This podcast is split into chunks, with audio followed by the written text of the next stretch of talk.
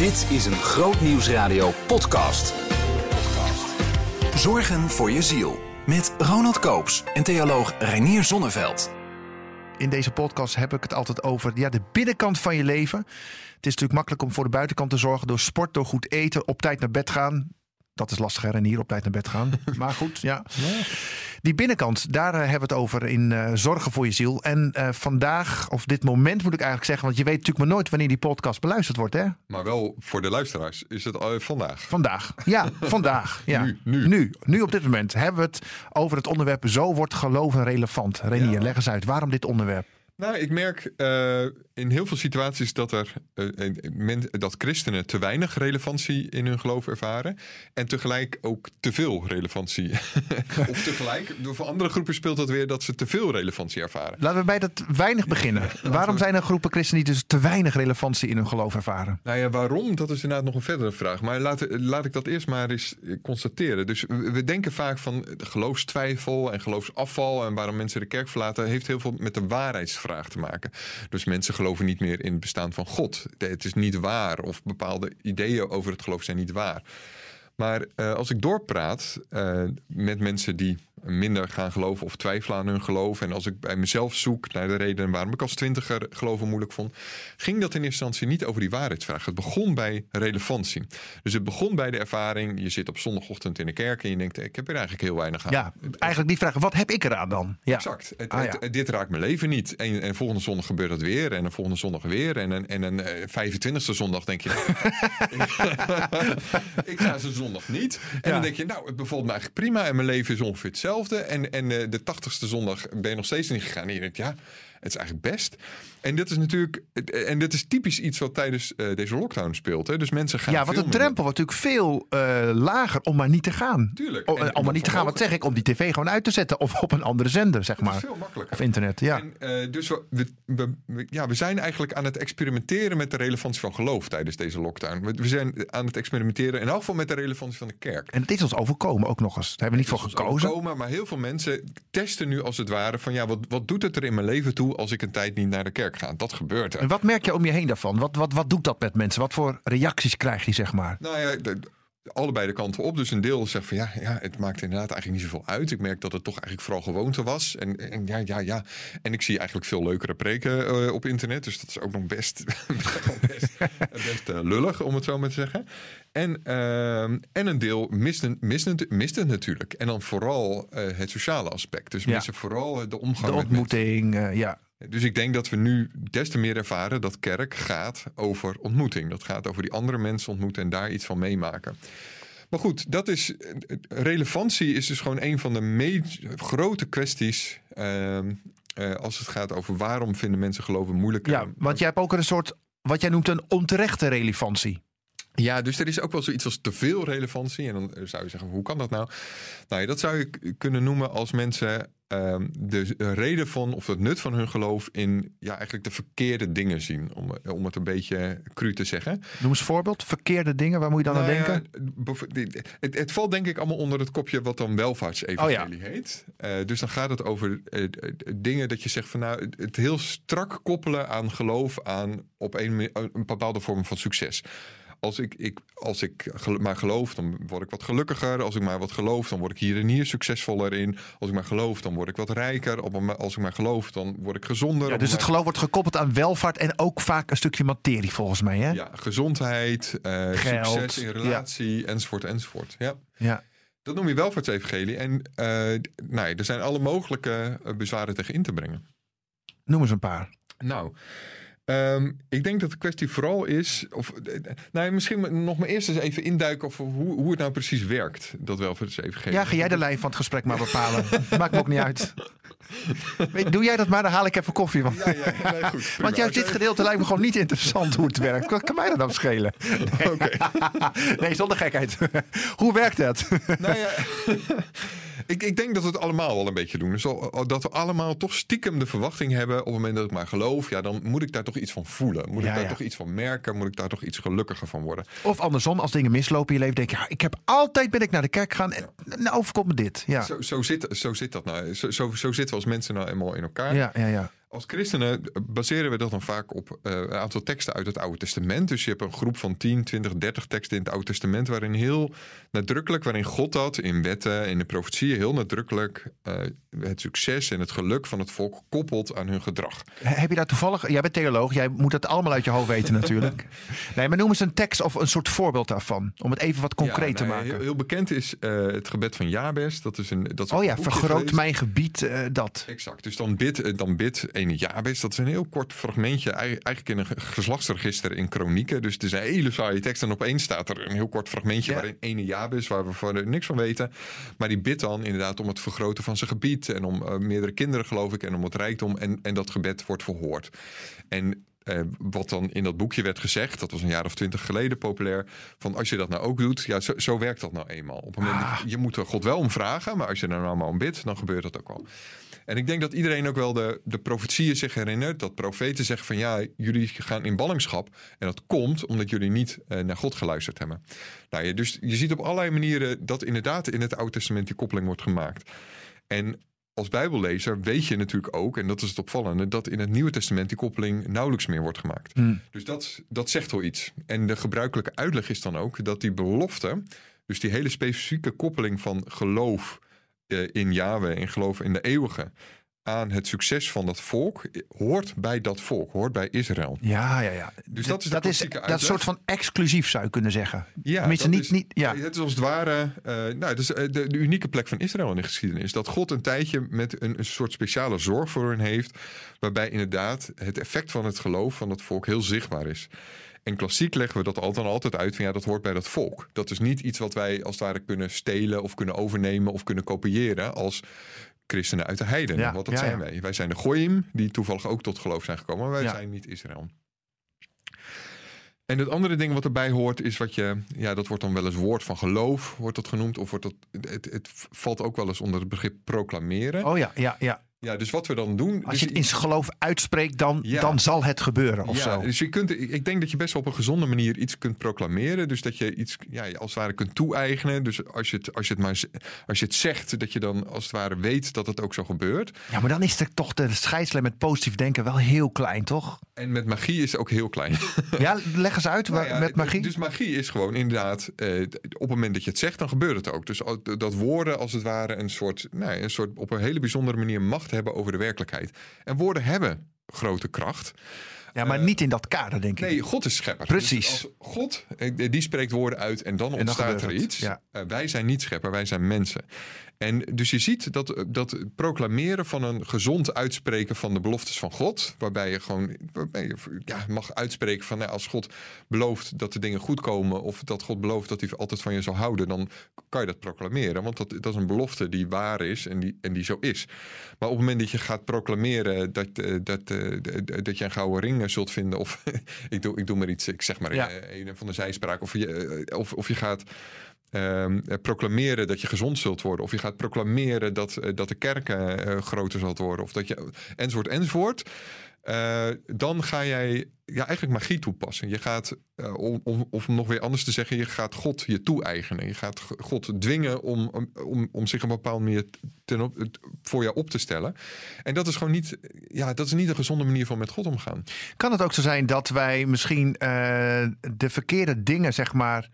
Ehm, ja, ik zeg het verkeerd. Er staat, ik, ik begin even anders. Er staat een tekst volgens mij, Jesaja of Jeremia, waarin God zegt van ik heb jullie geluk voor ogen. Hele bekende tekst. Jeremia volgens mij. Ik heb jullie geluk voor ogen. Dat zegt God tegen het volk Israël. Nou, ik zou me kunnen voorstellen dat God dat ook tegen ons zegt. Hij heeft ons gemaakt. Hij heeft ons lief. Hij heeft ons geluk voor ogen. Maar wij zeggen dan, tenminste in het welvaartsevangelie, dat geluk dat uit zich in bijvoorbeeld succes of gezondheid of carrière. Terwijl als je de psalmen leest, dan zegt David regelmatig, u bent mijn geluk. Weet je wel? Dus kan het dus- ook zo zijn dat, we het, dat het woordje geluk of voorspoed, hè, Psalm 23, voorspoed, dat we dat misschien wat verkeerd uitleggen? Nou ja, allereerst, uh, sowieso wat, wat staat er? Het is, weet je wel, als Jeremia dat zegt, gaat het in een hele specifieke context van het volk dat in ballingschap is, waar tegen die belooft dat, dat ze terug kunnen komen in ballingschap. Dat is een super specifieke uh, profetie. Uh, het zegt iets over het karakter van God, namelijk dat God inderdaad ons geluk wil. Ja. Maar we hebben ja, dat geldt voor alles. En, en toch zijn alle mensen die in, ook die in het welvaartsevangelie hebben geloofd, zijn toch dood gegaan. Weet je wel? Dus ja, God heeft ons geluk voor ogen, maar al die mensen hebben ongeluk ervaren. Dus als God iets wil, betekent dat niet dat dat per se meteen allemaal gebeurt. Dat is nou eenmaal gewoon de werkelijkheid. Heel specifiek en, en extreem voorbeeld is natuurlijk wat met Jezus, wat Jezus overkwam. Als, weet je, hij was de enige geboren zoon van God. Als iemand geluk moest overkomen en als, als, als God met iemand geluk voor ogen zou hebben, zou je zeggen, Ja. is dat voor Jezus. En wat gebeurt er? Hij wordt gekruisigd.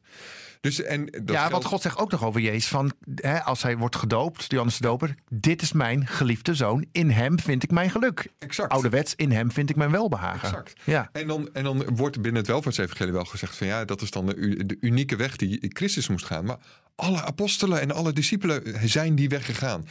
Eén, Maria werd er echt niet blijer van dat haar zoon eh, doodging daar, zal ik maar zeggen. Eh, Paulus is, eh, is heel erg naar gestorven. Petrus en al die andere discipelen zijn op die manier gestorven. Dus, en je ziet ook dat, weet je, hoe, hoe zijn de zaligsprekingen? De zaligsprekingen zijn niet van gelukkig bent u eh, als, u, eh, als u een mooie auto rijdt of als u gezond wordt of als u... Nou, al die beloftes die in het welvaartsevangelie worden beloofd. Maar gelukkig bent u als u treurt. Gelukkig bent u eh, als u nederig Vervolgd wordt. bent. Als u vervolgd wordt. Niet Daar normaal, de meest hè? extreme. Gelukkig bent u als u vervolgd wordt. Dat zijn de beloftes die, die Jezus doet als het gaat over geluk. Ehm, en dus het, zit blijkbaar veel ingewikkelder in elkaar. Ja, God die wil ons geluk, heeft ons geluk voor ogen. Ja, natuurlijk, want hij is liefde. Natuurlijk wil hij ons gelukkig zien. Maar we zitten in een werkelijkheid waarbij er allerlei andere krachten spelen. Waarbij we heel veel geduld nodig hebben voor allerlei ontwikkelingen. Waarin heel veel van het geluk pas na dit leven zal komen. Waarbij de boze een eh, invloed heeft. Waarbij het kwaad eh, de eh, invloed heeft. Waarbij onze eigen kwaaie wil en de kwaaie wil van anderen meespelen. Dus het leven is zo ontzettend complex dat je niet kunt zeggen van nou ik proclameer even iets en, en, En voilà. en Nee. het is geregeld. Nee. Daarmee hou je niet rekening met hoe divers en hoe complex het leven is. En je houdt niet rekening mee dat God soms geluk nou, je met een, een kromme stok recht te slagen kan. Ja. Ja, je, volgens mij zou je kunnen zeggen dat God inderdaad ons geluk voor ogen heeft. En dat hij ons Ja, ook tuurlijk. een aantal ja, regels of wijsheden heeft meegegeven om, om, eh, om te groeien daarin. Hè? Tuurlijk, Ik, dat, ja. ik, ik, ik eh, leg het voor mezelf eens uit van kijk, als je naar een sportschool gaat, dan zorg je goed voor je lichaam. Nou, eigenlijk ook hoe deze podcast een beetje in elkaar zit. Zeker. Zorg voor je ziel. God wil dat we zorgen voor onze ziel. Ehm, wat zou je tegen iemand zeggen die zegt van eh, eh, ik leef ontzettend dicht bij Jezus en ik ben echt een koninkrijksdenker en, en daarom ben ik gewoon heel succesvol in wat ik doe. Eh, Op een Nou, verjaardag bijvoorbeeld. Ja, zeker. Nou, ik zou zeggen één, eh, besef dat jouw succes ook met heel veel andere dingen te maken heeft. Namelijk bijvoorbeeld met dat je uit een, waarschijnlijk uit een stabiel gezin komt. Waarschijnlijk best wel hard werkt. eh, in een heel vreedzaam land woont. Ja, je kunt het niet isoleren, zeg je eigenlijk. Dus Nee. dat is, het is een beetje, weet je, ja, alle mensen die succesvol zijn, die zeggen altijd dat dat komt door wat zij zelf doen. En ja, en dat is heel erg, ja, da- daarmee hou je gewoon niet rekening hoe ontzettend weinig jij in je leven zelf beïnvloedt. Dat, eh, ja, er is gewoon verreweg het meeste wordt jou gegeven. Dus je kunt niet zeggen van ja, ik heb een aantal principes gevolgd en daarom ben Nee. ik succesvol. Dat is gewoon een, het is gewoon. Vind ik wel mooi. Het zijn principes, het, het wordt je gegeven. Het wordt je gegund. Nou ja, exact. En, vorm van genade eigenlijk. Ja, en, en, het, en het zou ook moeten blijken. Hè? Dus op het moment dat inderdaad het zo is dat koninkrijksprincipes eh, heel hard aantonen en heel invloedrijk in het leven zijn en heel hard aantonen dat je heel veel gelukkiger bent, dan zou je gewoon een onderzoek moeten hebben. En dan zou je een groepje mensen koninkrijksprincipes moeten laten leven en een groepje niet. En dan kun je het geluk vergelijken. Nou, er zijn eindeloos veel onderzoeken geweest over het geluk van christenen en niet-christenen en wat het verschil ertussen is en wat voor invloed het nou heeft om te geloven. Ja, noem eens een van de uitslagen daarvan. Of een Nou van ja, het grote, dat is de, de, de, dus een wor- een World Survey is dat. Dat is onder, ik meen 47 jaar, eh 47 landen, wordt er allerlei manieren vergeleken. Dus dan wordt bijvoorbeeld bekeken hoeveel invloed het heeft als een partner overlijdt, of als, je, of als er echtscheiding is. Of wat en dan ook tussen de landen het verschil of zo. Exact, Ja, ja, ja. Tussen, binnen de mensen, eh, tussen de mensen in die landen. In die landen, ook. ja. Eh, wat voor invloed het heeft eh, als je jong kinderen krijgt of oud kinderen krijgt, als je eh, opleidingsniveau enzovoort enzovoort. Nou, het, het verschil in geluk tussen gelovigen en niet-gelovigen is 3%. In al die landen gemiddeld. Gemiddeld in al die landen. En dat is een behoorlijk stabiel cijfer. Dus in gelovigen zijn zeg maar 3% gelukkig. gelukkiger. Gemiddeld. Gemiddeld, ja. Uh, en nou, dat is, uh, dat is reëel. Dat slaat echt ergens op. Weet je wel? Dus stel dat het geluk in Nederland gemiddeld een 8,0 is, dan zijn christenen in Nederland gemiddeld 8,3% geluk. Geven ze hun eigen leven. Nou, dat, dat slaat ergens op. En tegelijk is het ook weer dat je denkt: van, ja, ja, 0,3% of een, een 0,3 uh, van, van, dus hè, 3% Ja, dat is ja, het, moet je het daar nou voor doen? Hè? ja. Het, dus het is, het is ook ja, niet heel, heel erg. Uh, nee, niet van 50% of zo. Of, en nee. het is ook weer gemiddeld. Hè? Dus je zult ja, ongetwijfeld christenen hebben die 10% gelukkiger zijn. Maar je zult ook een groep mensen hebben die ongelukkiger wordt van hun geloof. Ja. Maar dan even terug naar onze hoofdvraag. Want wat is dan uiteindelijk de relevantie van het christelijk geloof? Wat hebben we eraan? Om het even, ja, ik vind het ook wel een beetje weer hedonistisch klinken. Zo van... Nou ja, maar precies die alarmbel die je nu hebt, die, die is, dat is relevant. Want één, eh, eh Christus eh, zelf, die, die, die, als die over, zijn, over de relevantie heeft, dan gaat hij dus niet dingen noemen als, nou je hebt eraan dat je gelukkiger wordt of weet ik veel wat. Hij gaat juist dat, dat woord geluk eigenlijk herdefiniëren in de zaligspreking. Hè? En zeggen van, nou, het zou wel eens op een andere manier kunnen zijn dat je, wat, je, wat er gebeurt als je gelooft. Dus hij gaat eigenlijk ja, als het ware schiften. Hij gaat, hij gaat juist wat we normaal associëren met geluk, gaat, gaat hij eruit zeven. En zegt van, nou, doe het daar nou alsjeblieft niet om. Waar het om gaat bij geloof, uiteindelijk is geloven is een band met God. Geloven is interesse in God. En, je, en willen leren van die God. Daar gaat het om. Op het moment dat het over iets anders gaat, dan ga je eigenlijk God ja, herleiden tot dat andere. Op het moment dat je zegt van ja, ik geloof omdat ik daar gelukkiger van word, ja, dan ga je dan, dan is eigenlijk gelukkig God geworden. En dan is God een soort. Dan is het een soort afgod geworden, dat geluk. Ja. De, en dan is God een middel geworden voor jouw eigen geluk. Ja. En dan is God dus niet meer het hoogste. Dus op het moment dat, weet je, op, God is eigenlijk per definitie het hoogste, zou je, zou je moeten zeggen. Daar moet het om gaan. Als het om iets anders gaat, om, om voor mij het om gezelligheid of om succes of om wat dan ook, dan is dat je eigenlijke God geworden. En dan is de ware God, heb je, nou, is een middel geworden dat moet dienen voor jou eigenlijk. Terwijl het dus precies andersom is. Jij, jij hoort God te dienen. Zou je kunnen zeggen dat geloven dan ook misschien uh, gaandeweg zijn proces natuurlijk een andere manier van kijken is naar je eigen leven, naar je eigen geluk? Ja, dus het, het is, ik zou zeggen dat het een leerschool is. Dus ja, je gaat met God om en daar gaat het om. Dat, je probeert gewoon meer over God te ontdekken. Dat is, dat is wat uiteindelijk geloven is. Je probeert van God te leren. En natuurlijk verandert dat van alles in je leven. Alleen zie Jezus, daar word je soms gelukkiger van en soms minder gelukkig van. Je hebt er soms enorme pech mee menselijke wijze gesproken, zie Jezus, je kan door gekruisigd worden. Maar het is een leerschool waardoor je inderdaad voor één ding, dat is één van de dingen die dan gaat gebeuren, op een andere manier naar het leven gaat kijken. Dus één ding wat je gaat leren op het moment dat je met, veel met God omgaat, is dat achter alles liefde schuilt. God schuilt, speelt in alle dingen. Hij is, als het, om het een beetje raar te zeggen, het basisprincipe van het leven. Dus je, je, je gaat op een gegeven moment God ontdekken in alle gebeurtenissen om je heen. In alle kleine dingen ga je iets zien van, hé, hey, wacht even. Ergens kan ik dit herleiden of heeft dit ergens met God te maken. Het, gaat ook, het heeft ook alles te maken met hoe je naar de toekomst kijkt. Je, je perspectief wordt anders. Eh, je wordt er hoopvoller van. Ja. Nou, daar word je niet per se gelukkiger van. Want het kan natuurlijk ook zijn dat je daardoor des te scherper ziet wat voor ellende. Ja, wat onrecht er nu is en zo. Ja. Daar word je niet per se gelukkiger van, maar je wordt er wel hoopvoller van. Ja. Je weet namelijk dat alles altijd goed komt op het moment dat je leeft met een liefdevolle God.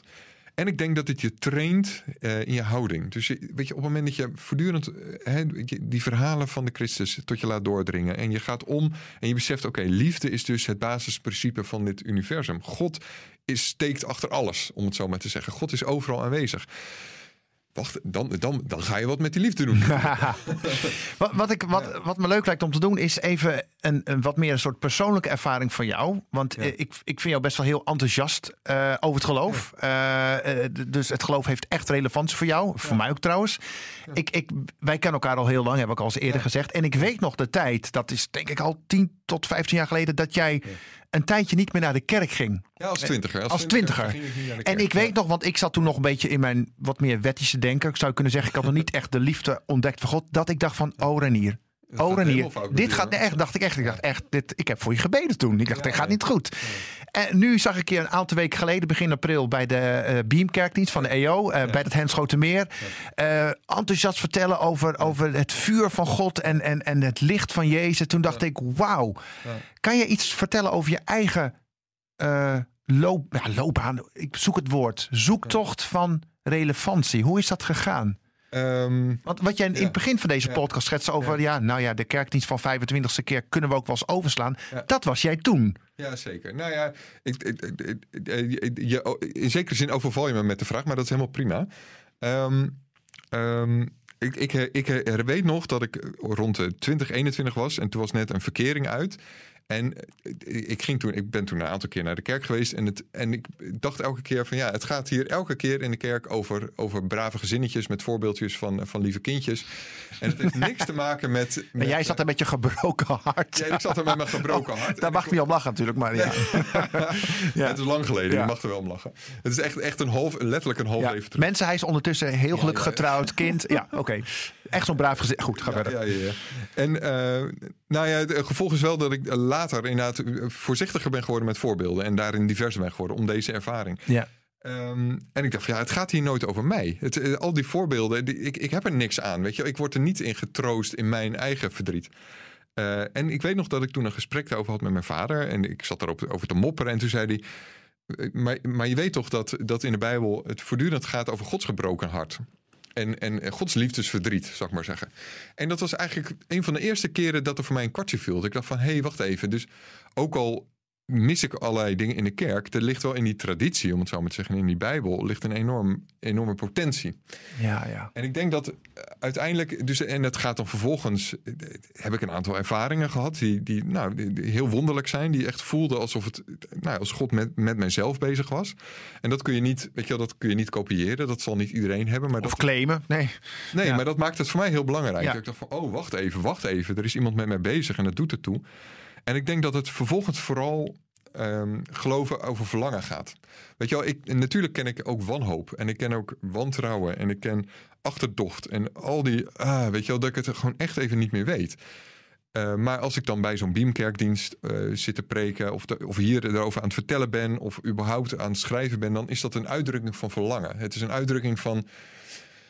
ehm, ja, mijn, ja, om het een beetje zo te zeggen, mijn volwassen kant. Het is, het, het is de, en het, ik vertel dan Wat bedoel je met volwassen kant? nou ja, ik, ik denk dat we allebei, een, of allemaal, een, een kant hebben. Een soort eh, kribbige, kleinzielige, ja, ja, ja. wanhopige... Slachtofferachtig. Slachtofferachtige kant. Dat je het allemaal niet ziet zitten en alles stom vindt en alles zit tegen. En dat is een soort hoekje in je ziel die je altijd wel hebt. Eh, Ja. Ik, ik heb Ja. hem wel. En jij niet, hè? Totaal niet herkenbaar.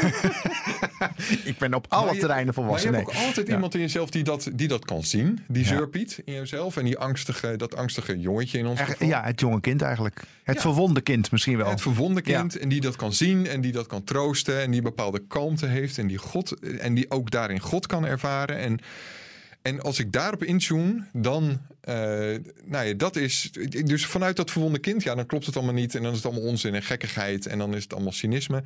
Maar als ik, als ik daaruit stap, als het ware, uit, uit, die, uit die pijn en dat wantrouwen en die wanhoop, dan is er altijd een plek in mij waar wat, ik de heilige, wat denk ik de Heilige Geest is. Eh, waarvan ik weet van oké, maar er is, er, is- er is veel meer dan dat. ja, Het verhaal is veel groter. God is hier en nu aanwezig. Er is altijd hoop. En ik kan hier en nu liefde brengen. Maar Ik- dat vind ik ook zo mooi. Ehm, we hadden het, het net ook over dat welvaartsevangelie. En dan Ja. zie ik toch krachtige mensen die dat ook een beetje zo proclameren. Van kijk mij eens. Jij noemt een hele kwetsbare kant. Ja. Eh, eh, het mopperende gedeelte in je ziel. Wat ik zo mooi vind aan de Bijbel, is dat dat, het, dat dat dus geen boek is met geestelijke krachtpatsers of zo, weet je wel. Kijk naar David, die Nee, overspel pleegde, moordenaar Ja. was en, en toch een innige relatie met God had. Kijk naar, de, eh, naar Paulus, die zegt, ik ben met knikkende knieën bij u gekomen om u iets te vertellen. Kijk naar de psalmen. Die echtheid, dat, dat, vind ik, dat vind ik zo gaaf. En dat is heel belangrijk. Dus denk ik wat er, wat er vaak misgaat in mensen die te weinig relevantie in hun geloof ervaren, dat ze als het ware in die zielige kant eh, als het ware van zichzelf eh, te veel zitten. Ook een soort automatische kant zou je kunnen zeggen, denk ik. Hè? Ja, en dat mensen die, die met welvaartsevangelie bezig zijn, dat die die hele kant eigenlijk ontkennen. Dus Oh ja. wat, wat gezond is, is denk ik allebei eh, dat recht doen. Dus zowel de schoonheid en de liefde en, en de grootheid van God die je ervaart, recht doen. Maar ook zien dat er wel degelijk veel gebrokenheid is. En dat we allemaal een gekwetste kant hebben. En dat we allemaal wanhoop en wantrouwen kennen. Ja, en nou, nogmaals, da- daarin vind ik dus wel heel belangrijk, voor mezelf althans, om die psalmen te lezen. Weet je Ja, wel? zeker. Want daarin zie je zo die eerlijke kanten van zinnen als mijn ogen zijn rood eh, gezwollen van verdriet. Of hoe lang nog zult u mij vergeten? En ik denk, ik had vroeger zelf, als ik voor mezelf spreek, ook een soort van keurige kant. Dat ik dacht van, je moet naar God toe toch wel een beetje beleefd. Dat netjes, beleefd, formeel. Ja, en volgens mij wil God juist ons zien als kinderen. En Ja. sommige kinderen van mij, die zijn soms ook boos. Of schelden me uit. En gezonde en wijze vormen van geloof gaan, denk ik, over eh, dat, je, dat je dat allebei ruimte geeft. Dus Ja. zowel de wanhoop als de hoop, als zowel het wantrouwen als de liefde. Dus de, angst is nou eenmaal, weet je, is een deel van jou en, en, en, en van mij en van iedereen hier. En op het moment dat dat geen plek krijgt in je geloof, dan heb je een soort krachtpatser geloof gekregen en dan, en dan wordt het bluff, zou ik maar zeggen. Waarbij God eh, niet eh, laat zijn wie die is. Namelijk God die zelf vrij is om in te, grijpen, eh, in te grijpen in ons leven. Soms hele ingewikkelde wegen met ons gaat. Maar wij zijn ook heel vrije mensen. En, en ook hier is het leven veel ingewikkelder dan we vaak denken. Dus een gezond geloof doet, doet dat allebei recht. Is en de schaduwkant van onszelf en de, de, nou, de grote eh, heilige geestkant van ons. Gaaf. We sluiten af met een eh, uitspraak die ik tegenkwam voor jou. Dat vond ik mooi. Je zei, God is geen automaat, maar een partner. Ja, dus het, ik, ik denk dat dat eh, een gezonde manier van met God omgaan. Dat, eh, weet je wel, bidden is niet zoiets als bestellen, als het ware. Dat is eigenlijk wat je doet met proclameren. Hè? Dus dat is zoiets van opeisen, van nou ja, Ja. ik zeg dit en dan, nou ja, dan Het gaat, dat- het gaat gebeuren, dat ja. gaat dan hoe dan ook gebeuren. Bidden is niet bestellen, maar is overleggen, zal ik maar zeggen. En God is geen, inderdaad geen automaat, want God is vrij om met ons om te gaan. En dit leven is immens complex. Maar God is een partner in de zin dat ja, hij. We zijn allebei vrij. Ja. En, eh, en dus eh, kan het veel ingewikkelder gaan dan, je, dan wat er gebeurt bij bestellen. ja. Volgende keer gaan we het over een heel ander onderwerp hebben. Namelijk de cancel culture. Ja. Zeg ik dat zo goed of moet ik zeggen cancel cultuur? A culture. Cancel culture. Even in twee zinnen. Nou, wat, we, Wat is dat? Wat we tegenwoordig heel veel zien is dat er eh, zowel aan de linker als de rechterflank enorm gemopperd wordt op de andere kant. En dan wordt geprobeerd om iemand uit te sluiten. En dan soms in extreme gevallen ook zijn baan eh, of haar baan eh, te laten verliezen. Het, het komt overgewaaid uit Amerika, maar we doen het in het klein, doen we het op allerlei manieren doen we het ook. Volgende keer gaan we er verder over. Bedankt en tot dan. Luister ook elke vrijdag naar de rubriek Zorgen voor je ziel in de Nieuwe Morgen. Bij Grootnieuws Radio. Behoefte aan meer? Grootnieuwsradio.nl slash podcast.